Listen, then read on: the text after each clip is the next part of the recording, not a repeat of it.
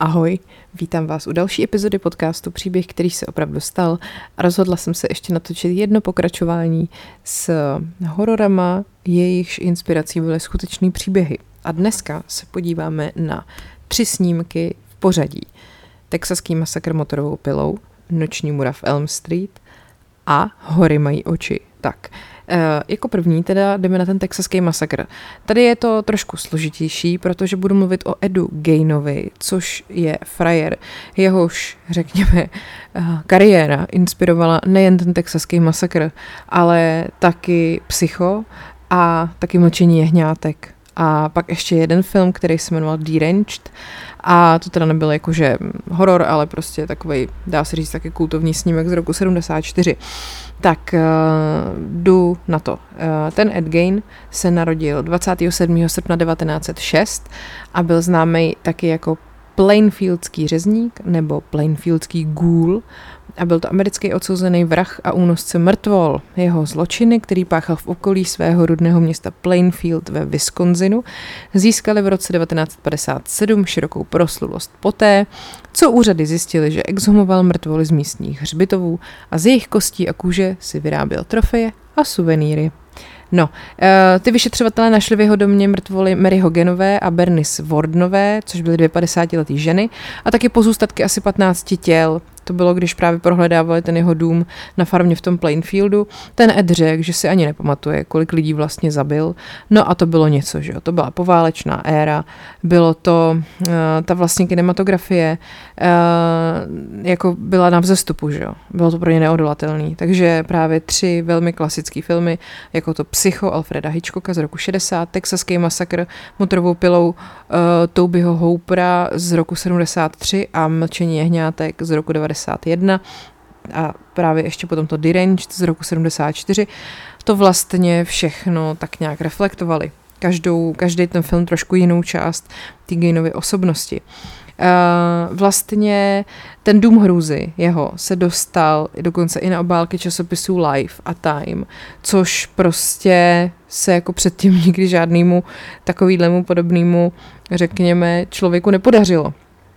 Takže eh, ten autor románu Psycho, třeba Robert Block, ten eh, žil v době Gainova zatčení jenom asi 35 mil od toho v Plainfieldu a četl místní zprávy a zachytil detaily, že právě psychiatři mají podezření, že to Gainovo oblečení z té ženský kůže, který si šil, mělo mu pomoct jako s takovou tou fantazí o jeho mrtvý matce. Uh, ten blok jako nevěděl, jak blízko má ten jeho Norman Bates, což je hlavní postava filmu Psycho, k tomu skutečnému Edu Gainovi. A uh, tak prostě to do té knihy jako napsal tak, jak se mu to líbilo. Každopádně jdeme teda teď na osud toho Eda Gaina, jo? Narodil se, jak jsem říkala, 27. srpna 1906 v malé farmářské obci Plainfield. Narodil se s mírným výrůstkem nad jedním okem a ve škole byl šikanován dětmi, kterého považovali za zženštilého. Jeho otec, George Philip Gain, zemřel poté, co mu 1. dubna 1940 ve věku 66 let selhalo srdce, protože celý život byl alkohol. A jeho matka se jmenovala Augusta Kraftrová a řekněme, že nebyla úplně vzdálená té matce toho Normana Batese z toho psycha. Nevím, jestli jste viděli psycho, jestli ne, tak se na ně určitě podívejte, ať už na ten původní nebo potom na ten remake, ten je taky z okolo roku 2000, myslím, vzniknul, hraje tam N. Hedge, to si pamatuju. Uh, je to hodně, hodně psycho teda. no, uh, byla teda skutečná Augusta Kraftrová, matka toho Eda Gaina, byla velmi jako prudérní, panovačná a roky před vlastní smrtí byla vlastně znehybněná mrtvicí a právě ten její syn Ed se o ní staral. Ona zemřela ve věku 67 let 29. prosince 1945 Uh, rok poté, co při požáru na té jejich farmě navíc ještě zahynul ten Edův bratr Henry. Ty filmy se o tom nezmiňují, ale je dost možný, že i za tohle je ten Ed Gein jako zodpovědný, protože ten eh, jeho, Hen, jeho bratr Henry se snažil žít normální život po té, co zemřel ten otec a že ta utlačující zlá matka prostě nějak jako mu strpčovala život. A dokonce začal chodit s rozvedenou svobodnou matkou dvou dětí a uvažoval o tom, že se s ní dá dohromady. No ale ten Ed považoval tuhle tu bratrovu vzpouru jako, nebo takhle, považoval ten vztah za bratrovu vzpouru proti té jejich matce a je dost možný, že Eh, tomu nějak pomohl, tomu požáru. Tehdy prej ten Henry, eh, ten bratr toho Eda, dostal infarkt, když se právě s tím Edem snažili uhasit ten požár na tom pozemku. No ty Gainovi totiž uh, nemuseli na té svojí půdě hospodařit, protože na ní dostávali nějaký zemědělský dotace a tak jenom vypalovali baženatý porost a ten oheň se vymknul kontrole. No a na konci dne potom Ed nahlásil, že ten jeho bratr se pohřešuje a vlastně potom teda nějaká pátrající skupina prej našla to jeho Henryho mrtvý tělo a vypadalo to, že je mrtvý už nějakou dobu a, a že je taky divný, že to tělo nespálil ten oheň a jediný pohmožděniny, který ten Henry utrpěl, bylo, že byl nějak jako poraněný na hlavě, něčím tupým, jo. Takže ještě navíc ten Ed ty lidi, jako ty vyšetřovatele, doved přímo k tomu tělu. No prostě je to jako podezřelý samozřejmě, ale oni neměli podezření na cizí zavinění, žádný oficiální vyšetřování neproběhlo, neproběhla pitva a oni samozřejmě teda okresní koroner oficiálně označil za příčinu Henryho smrti udušení. No a když potom eh, vlastně se na to ptali toho Eda, tak ten to jako nikdy pořádně nepřiznal, se dá říct. No a právě potom, co ten Henry umřel, tak krátce potom ta uh, Augusta, ta jejich matka, prodělala mrtvici a ještě taky uh, je tam incident z roku 45, kdy ta Augusta, ta matka, viděla, jak muž jménem Smith ubil k smrti psa, když šli s Edem koupit slámu. A ten Ed Gain uvedl, že jeho matka viděla, jak z domu vyšla žena a křičela na Smise, aby přestal. A ta Augusta nebyla tak rozrušená na, z toho útoku na to zvíře, ale spíš z toho, že viděla eh, v domě toho muže nějakou ženu, která nebyla jeho manželkou. Jo, jakože byla takhle, takhle, jak bych to řekla, bigotní hrozně, ta jeho matka. A to určitě taky na něj jako mělo vliv. No, e, potom teda, když se podíváme na to, co se stalo po té po její smrti, co utrpěla druhou mrtvici teda, tak Ed ztratil svého jediného přítele a jedinou opravdovou lásku a zůstal na světě úplně sám. Byl 39-letý starý mládenec, který nikdy nechodil se ženami a nevycházel z domu. Ložnici své matky udržoval přesně takovou, jaká byla za jeho života. Obývací pokoj a pět pokojů ve druhém patře zapečetil a bydlel v jednom pokoji v přízemí a v kuchyni. Propadl pornu a hororovým románům a fascinovala ho nacistická zvěrstva a lékařské experimenty. Četl lékařské encyklopedie a knihy o anatomii. A obzvlášť ho zajímala ženská anatomie. A tak začal vykrádat hřbitovy ve, Wisconsinu a vykopávat nedávno pohřbený ženský mrtvoly. Většinu z nich pitval a zdánlivě pak neporušený a vracel zpátky a jako trofeje si ponechával hlavy, srdce, pohlavní orgány, játra a střeva. Později přiznal, že si domů nosil vlastně hlavně těla žen, u kterých mu přišlo, že se podobají té jeho matce. Wow. Kůži těl opaloval a experimentoval s lidskou taxidermí, jakože je vycpával, jo, jako zvířátka. Uh, policie uvedla, že praktikoval nekrofíly, ale Gain tvrdil, že s vykopávanými těly nikdy neměl sex, protože příliš smrděla. Hmm. Potom začal teda uh, lovit uh, tyhle ty Když teda, no prostě si pak teda řekl, že zkusí něco víc vonavýho a tak začal lovit živý oběti. To bylo v roce 54. 54-letá Mary Hogenová zmizela z hostince, který vedla v prosinci 1954. Bernice Wardnová, 58-letá, která vedla městské železářství, zmizela 16. listopadu 1957. Eh, on byl lajdácký vrah, jako byl prostě v tom vykrádání hrobu mnohem, řekněme, preciznější a blbec na pultu toho železářství nechal účtenku z prodeje. Uh, takže samozřejmě, že se na něj nakonec přišlo a ty vyšetřovatelé pak prohledali tu Gainovu farmu a nic je nemohlo připravit na to, co tam pak našli. Jo, dům hrůzy. V lednici měli zmražen, mělo zmražený lidský orgány, na pánvi na sporáku leželo lidské srdce. Pak našli krabici naplněnou výhradně lidskými nosy. V krabici od bod pod postelí našli sbírku sušených ženských genitálí. Já že se neměla smát, ale je jak absurdní. Devět ženských obličejů bylo vycpaných a připevněných na jedné stěně. Policie našla hlavu Mary Hogenové v papírovém sáčku. Tělo Berny Zvordnové našla policie vyset na trámu v kůlně za Gainovým domem. Byla vykuchaná jako mršina uloveného zvířete. Její hlava byla odstraněna. Byla objevena v zakrváceném pytli z pytloviny, OK, v půl páté ráno.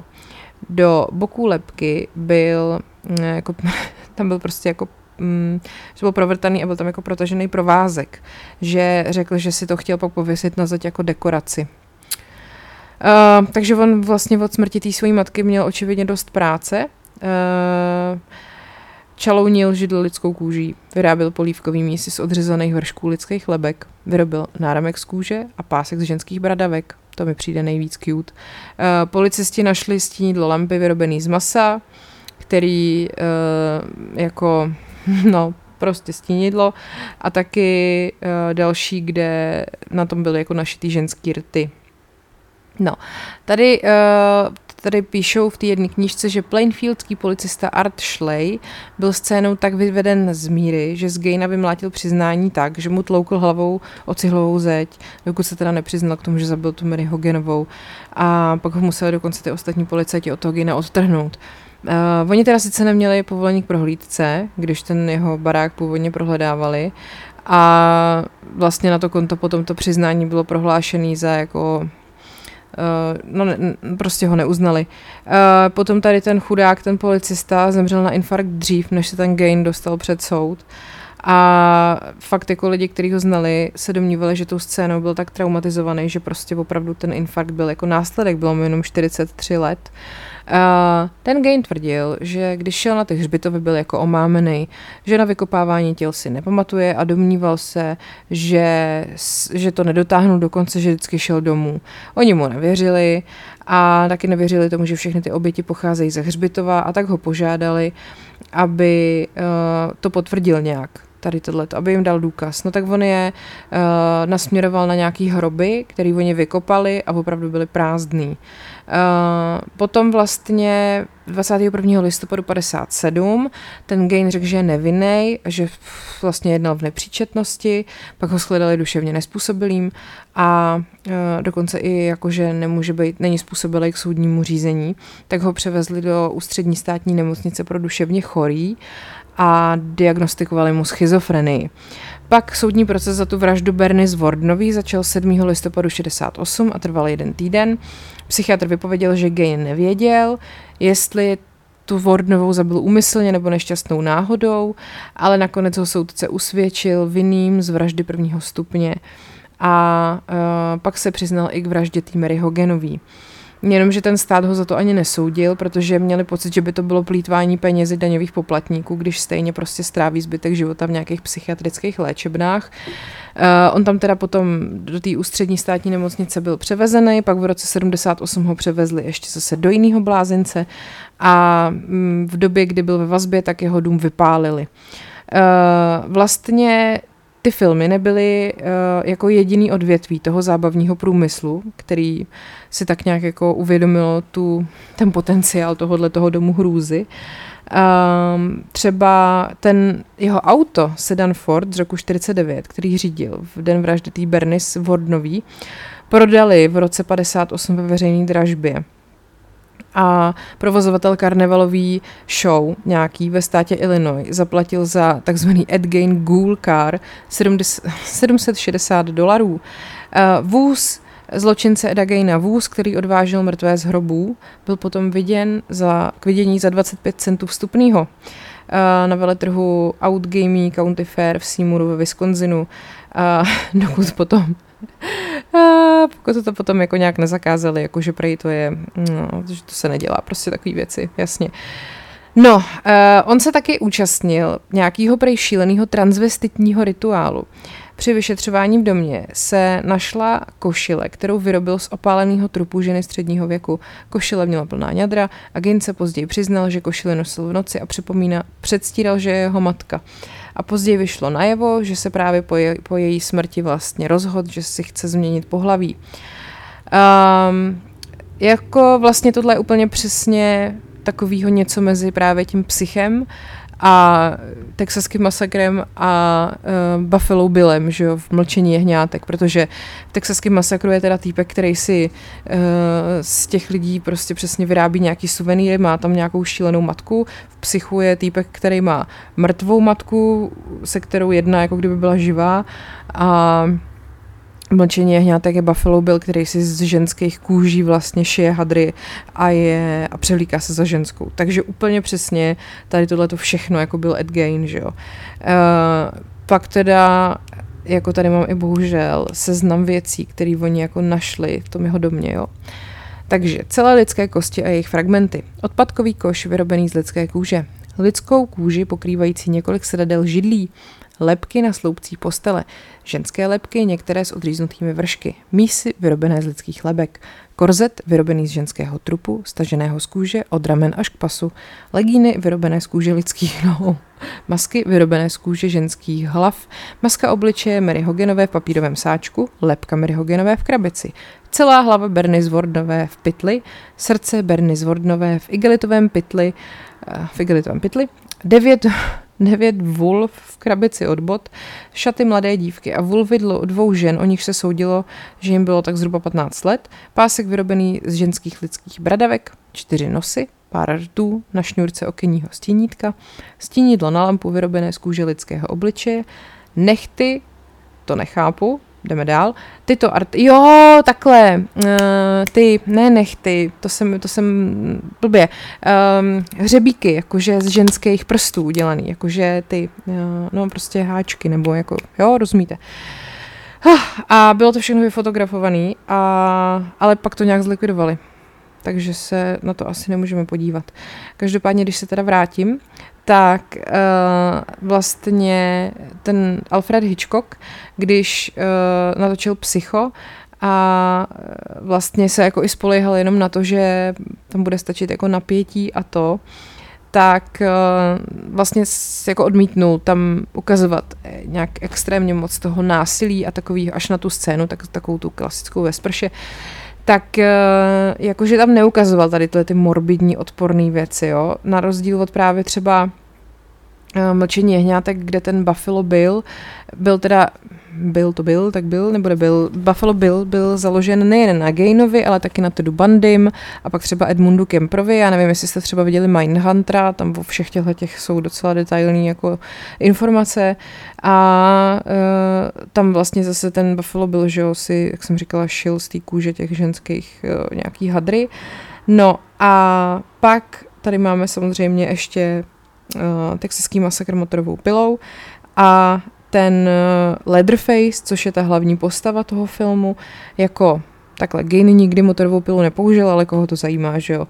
Ten Leatherface a ta jeho rodina prostě stělesňovali takový ten, takový ten strach, jako uh, prostě zapadlá chatrč, tyjo, z takových odporných jako kusů dřeva, každá místnost je prostě noční můra, všechno to bylo takový prostě volezlý, divný herecký výkony. Já nevím, jestli jste viděli ten původní, nebo jste viděli ten remake. Uh, ale je to takový to prostě odhalení toho nejhoršího. Jakože tohle přesně se člověk bojí, že někde opravdu existuje. Jak je ta Amerika rozlehlá a je tam spousta míst, kde prostě třeba je jeden barák na tisíce mil a teď jako ty lidi tam žijou o samotě a je to divný a, a tak prostě úplně víte, že se to klidně jako může dít tohleto. No, každopádně teda uh, oba ty filmy, já, já to mám ráda, ty horory, takže mně se líbí i ten původní, i ten remake, i když ten remake je takový přesně tam, kdo tam hraje Jessica Biel, nebo ne, Jessica Alba, nějaká z těchto dvou Jessic tam hraje a nemá podprsenku samozřejmě a furt tam běhá spocená a ten týpek s tou motorovou pilou za ní a nikdy nechytne, což je divný, když prostě, no.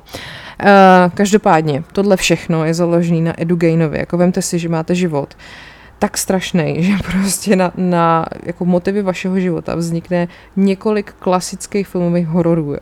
Každopádně Ed Gein teda umřel na rakovinu plic 26. července 1984, bylo mu 77 a byl pohřben na hřbitově v Plainfieldu, na tom samém, kde ty hroby vykrádal. To je podle mě moc hezký. A jak jsem říkala, ten jeho příběh má vlastně trvalý vliv na tu popkulturu a Uh, je dokonce Dokonce ten jeho život právě kromě toho filmu Deranged z roku 74, pak uh, i v Austrálii uvedli ještě jeden, který se jmenuje Ed Gain, The Musical, jo, a pak tady taky on posloužil jako inspirace pro nespočet fiktivních sériových vrahů. Kromě těch, co jsem už o nich mluvila, tak to bylo třeba i postava doktora Olivera Trecna v americkém seriálu American Horror Story Asylum, Asylum. To nevím, jestli znáte, ten seriál je výborný, nebo teda já neviděla všechny řady, já jsem viděla asi první čtyři, ale ty všechny první čtyři byly dobrý. A Asylum je teda extrémně jako děsivý. No, uh, tak, asi přemýšlím, jo, ještě možná americký psycho, jestli znáte, z roku 91, kde hraje Christian Bale. Uh, tam vlastně ta postava Petrika Batemana uh, říká, že uh, milně jako přisuzuje Gainovi citát, který ve skutečnosti řekl Edmund Kemper, což je zase jiný jako sériový vrah americký známý. Um, že totiž Prej řekl, víte, co Ed Gein řekl o ženách? Řekl, když vidím hezkou holku, jak jde po ulici, myslím na dvě věci. Jedna moje část, chce vzít ven, mluvit s ní, být opravdu milý a sladký a chovat se k ní správně. A druhá část si říká, jak by vypadala její hlava na klacku. Tak tohle, jakože cituju Eda Geina v tom filmu, ale ve skutečnosti to řekl Edmund Kemper.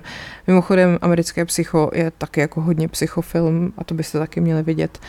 Uh, tak, a přemýšlím, jestli je to všechno, tady jsem vám ještě, jo.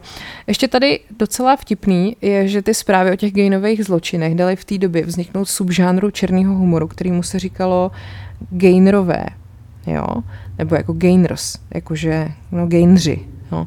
A dokonce uh, ho využívali i jako v umění různý takový ty uh, takový ty kapely, takový ty death metalový samozřejmě, prostě všude uh, používali nějaký jako odkazy na Eda Gaina, Dead Skin Mask, jo, Nothing to Gain, jako haha, prostě Ed Gain, jo, všechno takhle, no. Tak ten jeho náhrobek mimochodem uh, zmizel z toho hřbitova, protože zloději ho ukradli.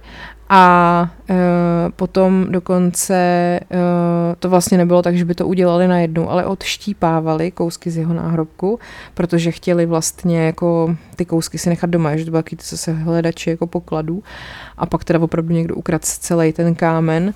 A dokonce ho pak našli a uložili ho v depozitáři šerifa okresu Volzhara. A to samotné místo toho hrobu je sice neoznačený, ale není neznámý. Prostě na hřbitově. Kdybyste tam někdy byli v Plainsfieldu, tak je to mezi uh, Gainovýma rodičema a bratrem leží Ed Gain. Jo, tak dobrý. Takže to byl první příběh, který se bohužel opravdu stal. No a tady to mi přijde extrémně zajímavý. Jdeme na noční můru z Elm Street. To je film z roku 1984, který natočil Wes Craven a je to takový jeden z nejkultovnějších hororů všech dob. Je tam vlastně záporák, jako příšerný, odporný, hnusný zlej Freddy Krueger, démon, který zabíjí teenagery a zabíjí je ve snech, jo, a je to prostě strašně děsivý. Zajímavý je, že inspirace pro tenhle ten horor našel Wes Craven v článku, který vyšel v deníku LA Times. Vyprávěl příběh dítěte, uprchlíka z kambočské genocidy, který se bálo spát, protože se bálo, že ve snu ho někdo napadne a už se neprobudí. A vlastně ten Craven k tomu říkal, když konečně usnul, jeho rodiče si mysleli, že jako ta ten strach skončil, pak ale uprostřed noci uslyšeli křik. Než se k němu dostali, byl mrtvý. Zemřel uprostřed noční můry. Wow. No a ten příběh, ale který ten Wes Craven popsal, vůbec nebyl ojedinělej. V 80. letech minulého století totiž zemřeli v Americe z neznámých důvodů ve spánku desítky uprchlíků z jihovýchodní Asie. Ty záhadné umrtí se obvykle týkaly mladých mužů ve věku 20 až 30 let a byly z etnické skupiny Hmong a postihovala je prostě takováhle věc, jakože to bylo tak velká část jejich populace, že to jako znepokojilo samozřejmě odborníky na veřejné zdraví. Oni prostě, eh, to byli uprchlíci z Laosu, což je jako země v jeho východní Asii. A ta menšinová skupina Hmongů, oni tam byli v tom Laosu pro následovaný, poté co během větnamské války uh, je CIA naverbovala proti severovětnamským vojákům. No a víc než 30 tisíc hmongských vojáků právě pomáhalo Američanům v boji proti komunismu v té severní v tom severním Větnamu, ale umírali desetkrát častěji než jejich američtí kolegové. A pak teda, když v roce 75 ta větnamská válka skončila, tak Laos se stal komunistickou zemí a to tamní nový vedení samozřejmě ty Hmongy považovalo za zrádce, protože spolupracovali s tou Amerikou a tak potom ty Hmongové vlastně prchly z toho Laosu a stali se jako uprchlíky v Tajsku nebo v USA. Takže byla to takzvaná jako nucená migrace v těch nejtěžších podmínkách, jak říká jedna doktorka, docentka na Kalifornské univerzitě v Berkeley.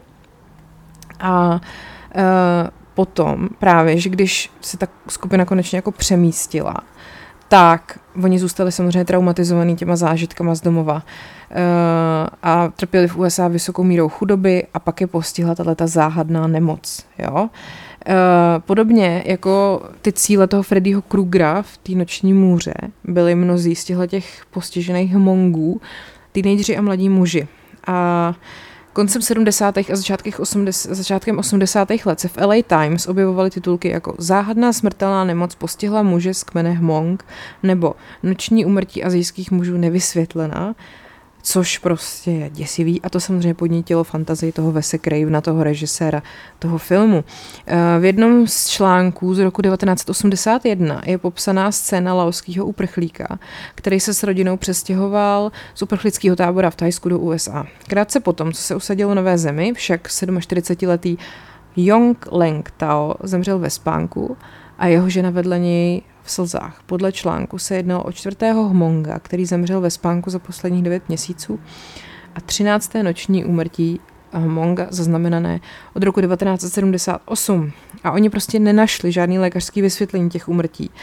Ale jakože mnozí členové té komunity přisuzovali tu smrt chemickým nervovým látkám, kterým mohly být ty uprchlí vojáci vystavený, když byli v té větnamské válce, ale tu teorii nikdo jako nikdy nepotvrdil.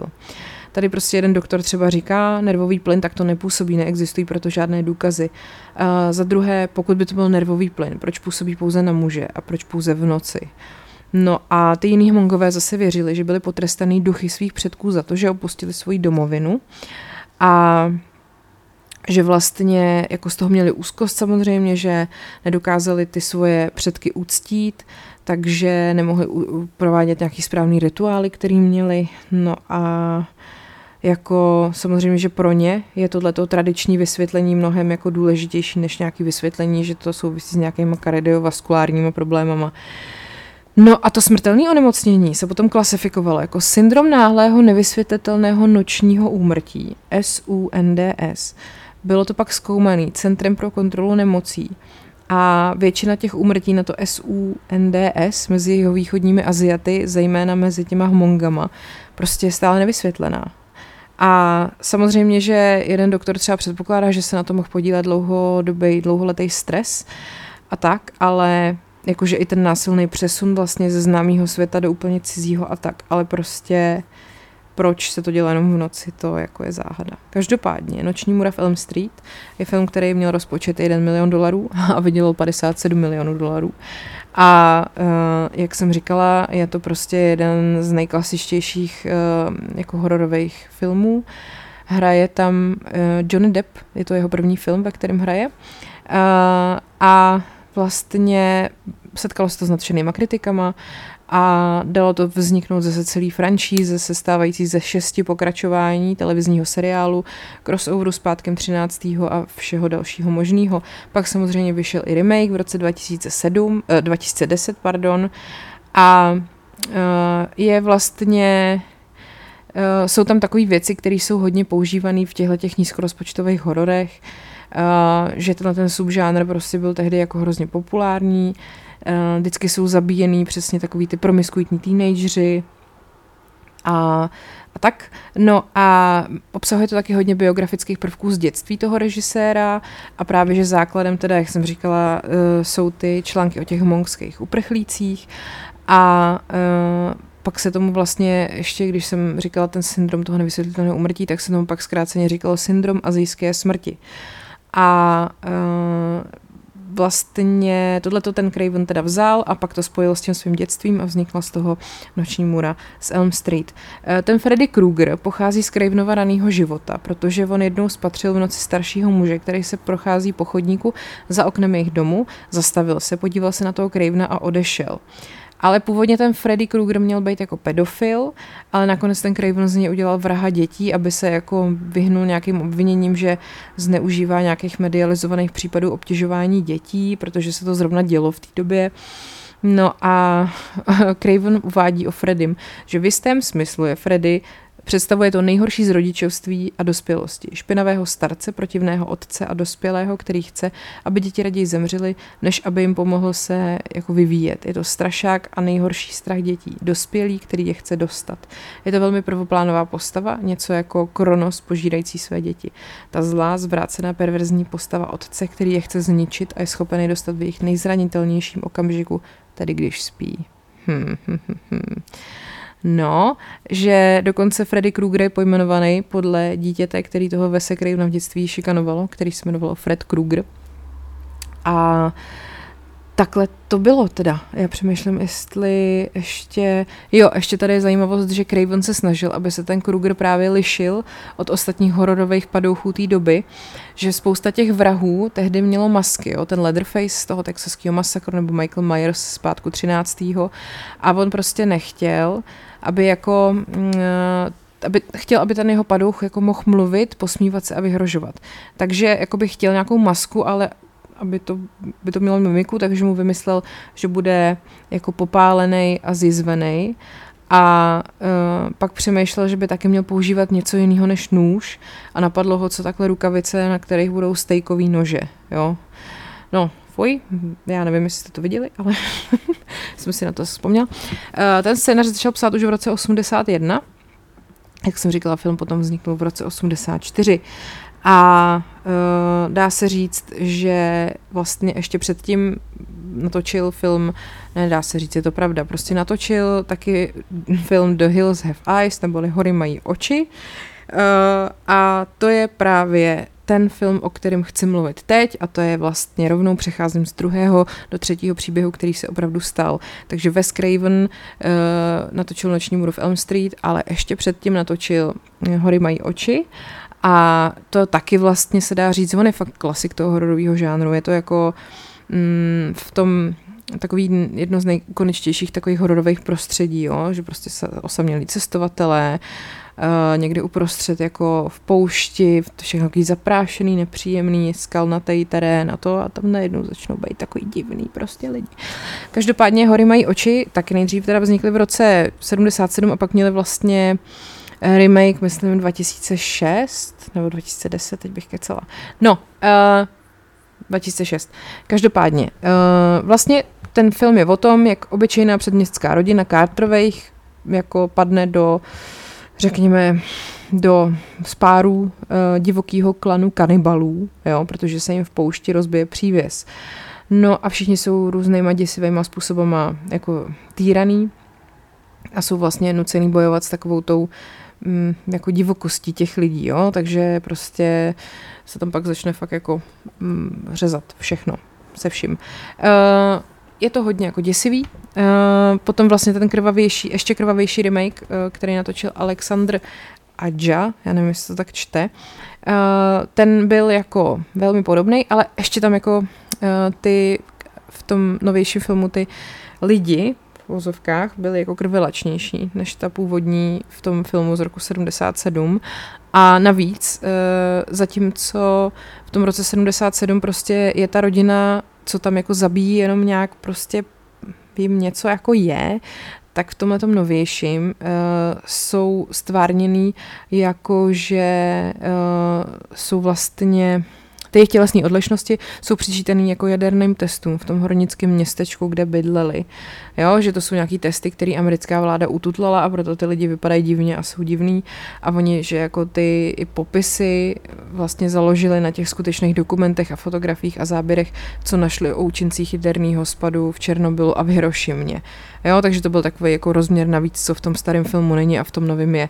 No a celý to vlastně ale vůbec nevychází jako z nějakých obav z jaderných testů a podobně, ale ten Craven uh, vycházel z příběhu Sonyho Beana, což byla, což byla ďábelská hlava kanibalistické rodiny, která údajně terorizovala osudem zkoušené pocestné ve Skotsku v 16. století. Jo. To vyprávění o, tý, o tom Beanově životě se různí, A jako ty první zprávy se objevují až několik desetiletí po jeho údajné smrti popravou. Samozřejmě, že historici pochybují, jestli se to vůbec stalo, ale jiný tvrdí, že prostě příběh má pravdivý kořeny, ale samozřejmě se to jako zveličilo. Každopádně ten příběh o tom Sony Beanovi uh, je velmi jako, když to řeknu blbě, inspirativní, jo? je to prostě příběh o hrůze. Uh, no, ten Bean se prej narodil ve východním Lotianu vychovával ho otec, který pracoval jako kopáč příkopů a střihač živých plotů. Ten Bean se nejdřív pokoušel následovat toho svého otce v tom poctivém řemesle, ale uh, ukázalo se, že ho čeká temnější osud. Dal se dohromady s Agnes Douglasovou, která sdílela jeho jako chuť na lidské maso a takovou tu jeho krvavou povahu. Společně se usadili v jeskyni na pobřeží Gelovej, uh, daleko od spořádaného světa práce a dřiny, který nechali za sebou. Eh, přesný počet dětí a vnoučat, který v té jeskyni vychovávali, se liší podle jednotlivých svědectví. Nicméně se má obecně za to, že incestní klan během 25 let, kdy tam žili, roz, se rozrostl o 48 členů rodiny. Fuh, to je tvoje sestra, ne, to je tvoje dcera. A, ah, dobře. Tak, uh, stejně jako ta rodina ve filmu, ten Bínův klan, se živil těli nebohých, nic netušících pocestný, kteří měli tu smůlu, že narazili na jejich loviště. Koho to vidíme, bystré oči, není to pocestný, je to pocestný, buď zdrav člověče, jdu tě sežrat. Uh, rodina se v noci vždycky vyplížila z jeskyně, chytla ty lidi a přiváděla je do svého domova, tam je rozčtvrtili, pak je naložili, nasolili a honovali. Stáčím to, schladím to, piju to, chutná to. Uh, lidé z okolních vesnic občas nacházeli hrůzné pozůstatky těchto rodinných večeří, vyplavované na uh, malebném pobřeží. Po celé čtvrtstoletí uh, to ale tady rodinné jako procházelo, protože z těch podivných zmizení byly obvinovaný spíš jako hostinský třeba nebo nějaký zvířata. A legenda praví, že rodina během této doby zavraždila a pozřela tisíc lidí, což samozřejmě údaj, který historici spochybňují, ale proč ne, že jo. Uh, prostě jako bylo to velice jednoduché, prostě vás vtahli do jeskyně, no a už jste nikdy nevyšli ven živí. No a uh, jak plynuly roky, že jo, tak přibývalo těch bínů, fazolek uh, a těch, uh, tak bylo potřeba jako všechny samozřejmě nakrmit a uh, takže už nebyl čas ptát se, kdo je kdo. Uh, a tak uh, se ani nedá říct, jestli třeba někdo měl jako výčetky svědomí z toho, no prostě se snažili nakrmit, že jo. Uh, oni jako měli nějakou svoji vlastní hierarchii, rituály a vazby, v té temnotě té jeskyně Bůh ví, jako co se tam všechno dělo, že jo. A až jako postupně ty lidi v okolí přicházeli na to, že tam asi něco není v pořádku. Uh, vlastně jedna totiž z těch obětí v roce 1719 přežila a to byl ten zlomový bod. Uh, muž a jeho žena se jednoho večera vraceli domů na koních, když je Bínovi přepadli. Muž se útočníkům bránil, jak nejlépe uměl, ale bohužel to nestačilo na ochranu jeho ženy, která byla před jeho očima zavražděna skutečně otřesným způsobem. Kanibalky podřízli hrdlo a pustili se do sání krve s takovou vervou, jako by to bylo víno. Poté jí rozpárali břicho a vytáhli všechny vnitřnosti. Jsem zapomněla říct, že nemáte jíst u toho. No nic. Taková hrůzná podívaná přiměla muže k o to urputnějšímu odporu, že očekával stejný osud, pokud jim padne do rukou. Naštěstí se muži podařilo ze spáru klanu uniknout a mohl o strašlivém konci své ženy vyprávět ostatním. A e, Potom teda sám král vyslal do oblasti čtyř, 400 členů skupiny mužů a ty se teda dopátrali potom, jako pátrali potom do pěti rodiny. Uh, to se jim nejdřív nepodařilo a dokonce ani když uh, je upozornili psy, protože ta skupina jako, no, oni si jako nedovedli představit, že tam v tom místě, kde to jako ty psy ukázali, že to je ono, jako že existuje opravdu něco jiného, než jako jenom pusto pustá tma, že by tam mohlo být něco lidského. No, ale pak tam teda vkročili a bylo to asi jako když policajti vlezli do domu Eda Gaina. Uh, celá skupina nebo tolik z nich, kolik jen mohlo, vešla dovnitř a všichni byli tak šokováni tím, co spatřili, že se téměř chtěli propadnout do země. Nohy, paže, stehna, ruce a chodidla mužů, žen a dětí byly pověšeny v řadách jako sušené hovězí maso. Spousta údů ležela v nálevu a obrovské množství peněz, zlatých i stříbrných s hodinkami, prsteny, meči, pistolemi a velkým množstvím šatů, lněných i vlněných a nekonečným množstvím dalších věcí, které sebrali těm, které zavraždili, byly naházeny na hromady nebo rozvěšeny po stranách doupěte. Na králův rozkaz byla rodina zatčena a všechny zbývající kusy lidského masa byly pohřbeny do písku, což byl poslední pokus o důstojnost v místě, které muselo připomínat bránu do pekla. Uh, ten klan zahrnoval 8 synů, 6 dcer, 18 vnuků a 14 vnuček, společně teda s tím Sonym a tu Agnes, těmi jakoby rodi, rodiči, odvezli, ho, odvezli všechny do Edinburgu, Edinburgh a tam teda samozřejmě schromáždili davy lidí, uh, který to strašně zajímalo tohleto. Tam je uvěznili v Old Tool Booth a následujícího dne byli odvedeni do Lítu a tam je popravili bez jakéhokoliv procesu. Uh, bylo zbytečné soudit tvory, kteří byli proklamovanými nepřáteli lidstva. No a ze způsobu, jakým byli členové rodiny popraveni, by se mohl zvednout žaludek i tomu nejotrlejšímu milovníkovi hororů, takže opakuji, nejeste. Mužům byly uřezány údy a vhozeny do ohně, ruce a nohy jim byly odděleny od těla, při těchto amputacích vykrvácely během několika hodin. Manželka, dcery a vnuci, kteří se stali diváky tohoto spravedlivého trestu, jenž byl mužům uložen, byli poté upáleni ve třech požárech. Dobře.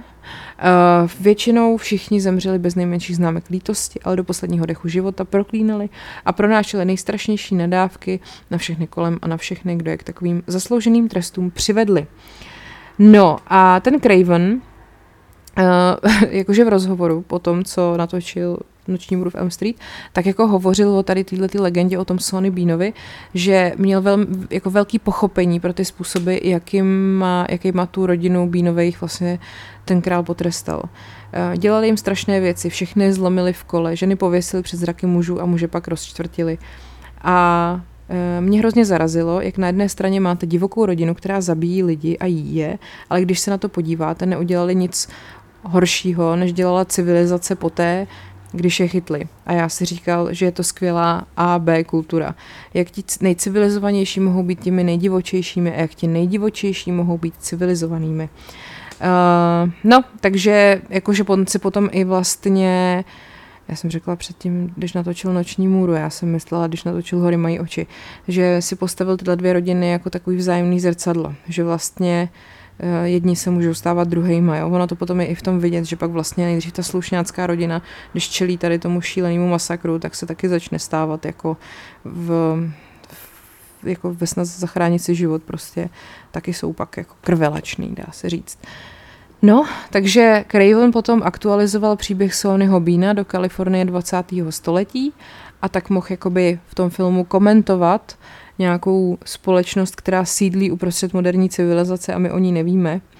A, a tak. Takže takhle to bylo s filmem Hory mají oči a to byl třetí příběh, který se opravdu stal, třetí horor podle skutečných událostí a to je pro dnešek všechno. Já vám děkuju, teď skoro repuju a chci vám říct, že mám na herohero.co lomeno podcast příběhy kanál a nemluvím tam jako kanál, tak jo, mějte se fajn, sledujte mě, podcast příběhy. Ježíš Maria, ty vole, pardon, on je pátek, už večer a už toho bylo hodně tenhle týden. Tak jo, mějte se hezky, čau, ať je váš příběh, život, který se opravdu stal, haha. No, vidíte to, už končíme, ahoj.